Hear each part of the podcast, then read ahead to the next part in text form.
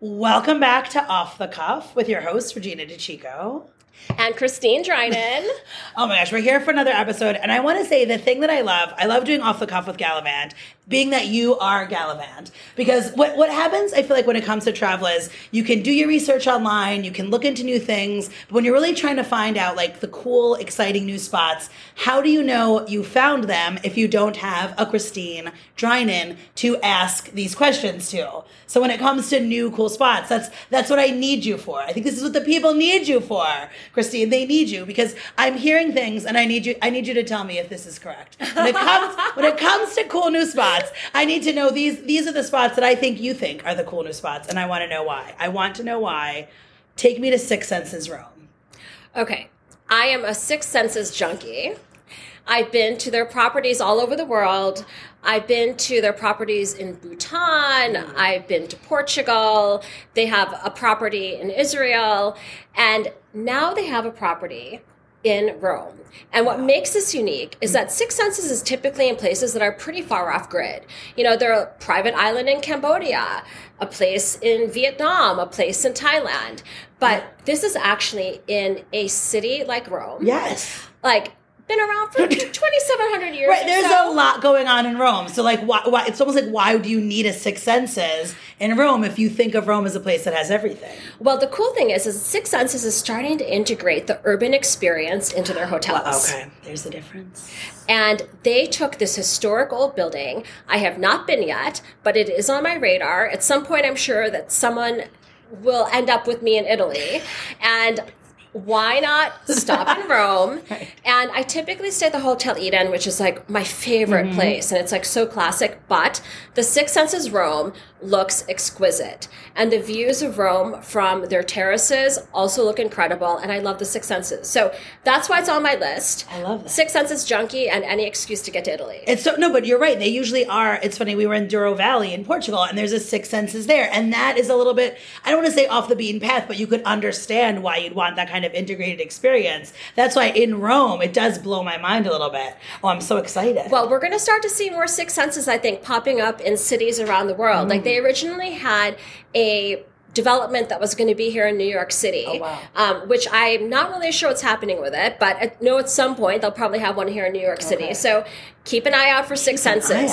This is also a great way for people who aren't necessarily traveling to the really off grid places like Vietnam, Cambodia, Bhutan. Right to be able to experience the six senses in a city, and let me tell you, it's addictive. It's a gateway drug. it's a gateway. That's probably why they're doing it. It's a gateway drug. They're like, we've got you, Christine. Now we've got more locations for you. Yes. Oh my gosh, that's too funny. Um, also, I feel like our next stop is going to be in Panama.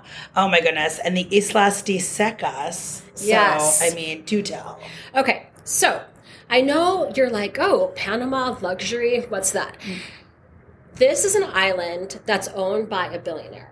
Okay. So Louis Bacon, the iconic investor from Moore Capital. No, we got a lot of finance people who listen to this podcast. Um, and actually, he's pretty easy on the eyes for oh. a billionaire. Yeah. Oh, you do that. I, that is also unexpected. Yeah. Just like Six Senses in Rome, I did not expect. Easy on the eyes, billionaire. Yeah. No, surpri- this episode is full of surprises. Louis Bacon, and it's technically not a brand new hotel. Okay. But the time that it opened, and then the timing of the pandemic, I don't think that they really got their time in the sun. Sure, that makes sense. And right now, it really is an insider place.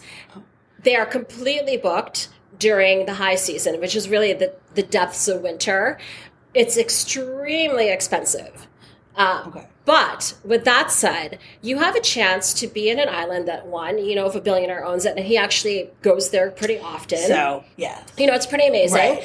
And the cool thing about this island is that they've really respected the environment and how they used all the recycled materials and how they like try to create a very sustainable environment. Mm. And the trip itself, from Panama City is not that far. It's like about an hour flight, about a thousand dollars per ticket. Okay. Um, so it's also not right. inexpensive to get there. But once you get there, I've heard that it is this incredibly just rustic kind of Robinson Crusoe, but super luxury experience. And I heard it's one of the top experiences that you could have wow. in Central America. Wow. So for me, that's on my list because I will travel for luxury hotels. Yes. And also when places are trying to create something sustainable. Yes why not? Yeah. And then when they're owned by really easy and eyes billionaires who have good taste and good places Yeah. to stay, you know the experience is going to be decent. That makes, I love this. I love going in the sustainable direction. Yes. I think that's really great too. That's because then you're spending this money, but you can feel good about it because you're being sustainable. I like to feel like then you're like, you know what? I also feel good about me. Yeah, I mean, what I'm spending doing. three grand a night, and heck, I'm sustainable. But no, but no, seriously, like you know, it's it's worth it. At the end of the day, like everything is so expensive in travel. It's true. So, like, why not try to put your money into something that is good for the environment Yes. Oh, I like it. I and like helps the it. local community? Yes. And now the next the next stop on our destination. It's now this is now one of my new favorite destinations. So I do want to hear about this. San Sebastian, which now I love after going last year. Uh, One of my favorite places on earth. But now San Sebastian is getting a Nobu hotel. Yes, yes, yes, yes. Regina, you and John love food so much. Yes. I think that you guys need to do a second visit Hmm. to San Sebastian. I love the Maria Cristina, totally classic hotel, Right. right, in the middle of town. Yes. Has my favorite cooking school, Mimo, which is one of my favorite cooking schools in the world. But now there's a Nobu. Wow. And it's like Nobu slowly like trying to achieve world domination. Yes. You, you just keep hearing it. A little bit of Nobu here, a little bit of Nobu there. Yeah. It's very true. Like, who doesn't want a little bit Right, of Nobu yeah. in life? You know, like, hello, rock shrimp tempura. Yeah. You now have it all over the world. But their hotels really are exquisitely done. Hmm. And I first stayed at the Nobu Hotel in Chicago. When I went to Poland, when we went there for our Galavante in the World Foundation, and we sponsored this woman who we evacuated out of Ukraine, I went there and I stayed at the Nobu in, in Warsaw. And I have to say, the hotels are exquisitely done. Like it's a very contemporary Japanese feel, Mm-hmm. but they always integrate something kind of cool that integrates the, Sure. the local environment. So I am super pumped to see what they have in store for the San Sebastian location and then to eat my face off for a few days. No, exactly. No, exactly. And that's the thing. I feel like San Sebastian is like the it's like the best cocktail hour of your life, sort of. You're just you're literally jumping around, eating all the best foods, and to have another reason to go back, I will take it. I, I thank you for these, Christine. I thank you for these inspiring additions of the cool of the cool hotels that are on the radar. I mean, hey, anything I could do for my public service for the day, my public service announcement, It's true. to get people on airplanes and enjoy Yes. life, why not? Exactly. We need something to look forward to, and now we have that. So thank you. So thank you. Oh my gosh, thank you again. Another inspiring episode of Off the Cuff with Galavante with so much exciting stuff on the radar. Well, guys, you know that we're going to be back next month. We're going to be back. We'll see you then.